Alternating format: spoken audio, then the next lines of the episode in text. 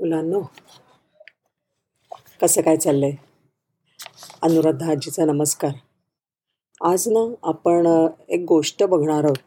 दानवीर रहीम आणि कबीर या दोघांची. दानवीर म्हणजे कसं?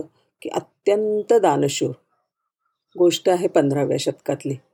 संत कबीरदास ज्या वेळेला होते त्यावेळची. आता स- क संत कबीरदास कसे? तर त्यांनी भक्तिमार्ग सांगितला. त्यांनी हिंदू आणि मुस्लिमांची एकी होईल हे बघितलं. कबीरदास जे होते ते हिंदूंमध्ये जन्माला आले परंतु नंतर ते मुसलमानही आईवडिलांच्याकडे वाढले. आणि फार थोर समाजसुधारक असे होते संत कबीरदास. त्यांनी दोहे रचले अनेक वेगळे वेगळे. तर त्या काळामध्ये रहीम म्हणून दानशूर अत्यंत असा एक माणूस होता. तर हे इतके दानशूर होते अगदी आपल्या कर्णासारखे. जो जे मागेल त्याला ते देत असत काही त्यांच्याकडे ठेवत नसत. आणि ते एवढे विनयशील होते आणि त्यांची एक विशिष्ट गोष्ट होती बरं का खास बात त्यांची होती. ते जेव्हा एखादं दान देण्यासाठी हात पुढे करायचे ना तेव्हा त्यांची नजर नेहमी जमिनीकडे झुकलेली असायची. सगळ्या जणांना ही मोठी अजब गोष्ट वाटत असं की अरे रहीम दान तर देतात पण त्याची त्यांना भीड पडते की काय संकोचतात की काय आणि त्याच्यामुळे ते खाली जमिनीकडे बघतात काय होतं तरी काय? ही गोष्ट जेव्हा संत कबीरांकडे पोचले कबीरदासांकडे पोचली तेव्हा त्यांनी त्यांना चार ओळी लिहून पाठवल्या. रहिमांच्याकडे चार ओळी लिहून पाठवल्या. त्यांनी लिहिलं ऐसी देनी देनजू कितसी के हो सेन? जो जो कर ऊचा करव त्यो त्यो नीचे नैन. त्याचा अर्थ असा आहे अरे रहिमा तुझी दान देण्याची हिरी हिरी तू शिकलास तरी कुठून? दान देण्यासाठी तुझे हात पुढे आले की नजर तुझी का बरं खाली झुकते? प्रश्न कळला आणि मग रहिमांनी रहीमदांनी कबीर संत कबीरदासांना जे उत्तर दिलं ते एवढं विनम्र एवढं विस्मयकारी आणि आश्चर्यजनक होतं की अगदी अजूनपर्यंत कोणी एवढं सुंदर उत्तर कोणाला दिलंय असं कळत नाही.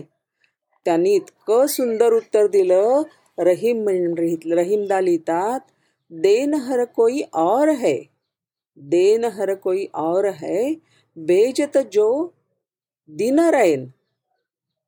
लोक भरम हम पर कहे तासव नी तासव नीचे नयन लोक भरम हम पर करे तासव नीचे नयन ह्याचा अर्थ असा अरे देणारा कुणीतरी दुसराच आहे तो परमात्मा आहे तो भगवंत आहे. जो मालिक आहे तो मला दिन रात्र दिवस रात्र सतत देत राहतो. मी कोण रे? फक्त माध्यम आहे. परंतु लोकांना काय वाटतं? मीच देतोय मीच देतोय रहीम दान देतोय. खरं मी काही नाही रे करत. मी काय करतो? माझ्या हातनं ते दिलं जातं एवढंच. देणारा खरा तो भगवंत आहे.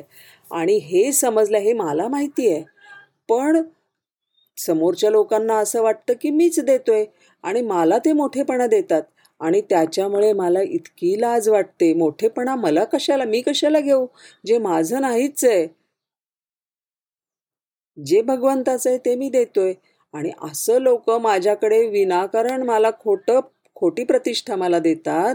म्हणून माझे डोळे लाजेनी माझी मान शर्मेनी खाली झुकते. कळलं का? किती काय विस्मयकारक आहे. त्याच्या हातनं जे झालं ते कधीसुद्धा त्यांनी त्याचं क्रेडिट घेतलं नाही. आपण आपल्या समाजामध्ये किती दानशूर म्हणून घेणारे लोक पाहतो.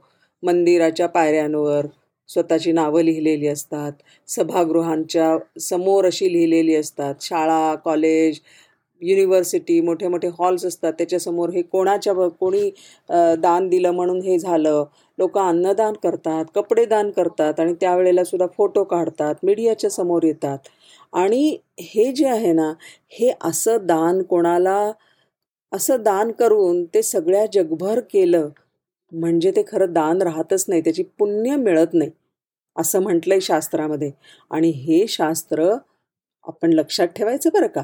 की आपण की असं म्हणतात की उजव्या हाताने केलेलं दान डाव्या हाताला सुद्धा कळता कामा नाही दान करायचं आणि विसरून जायचं आणि असे कितीतरी दानशूर लोक आपल्याकडे आहेत बरं का? की जे आपल्या दानाच्या विषयी बिलकुल काहीही कोणालाही काही कुठे बोलत सुद्धा नाहीत. करतात आणि विसरून जातात. त्याच्या पुढे त्यांना मला नक्कीच माहिती आहे. त्यांना असं रहीमदासारखं वाटत असले पाहिजे की खरा देणारा तो आहे. मी कोण आहे? माझ्या माध्यमातनं हे सगळं जाते अशा सर्व दानशुरांना दानवीरांना अनुराधा आजीचा नमस्कार.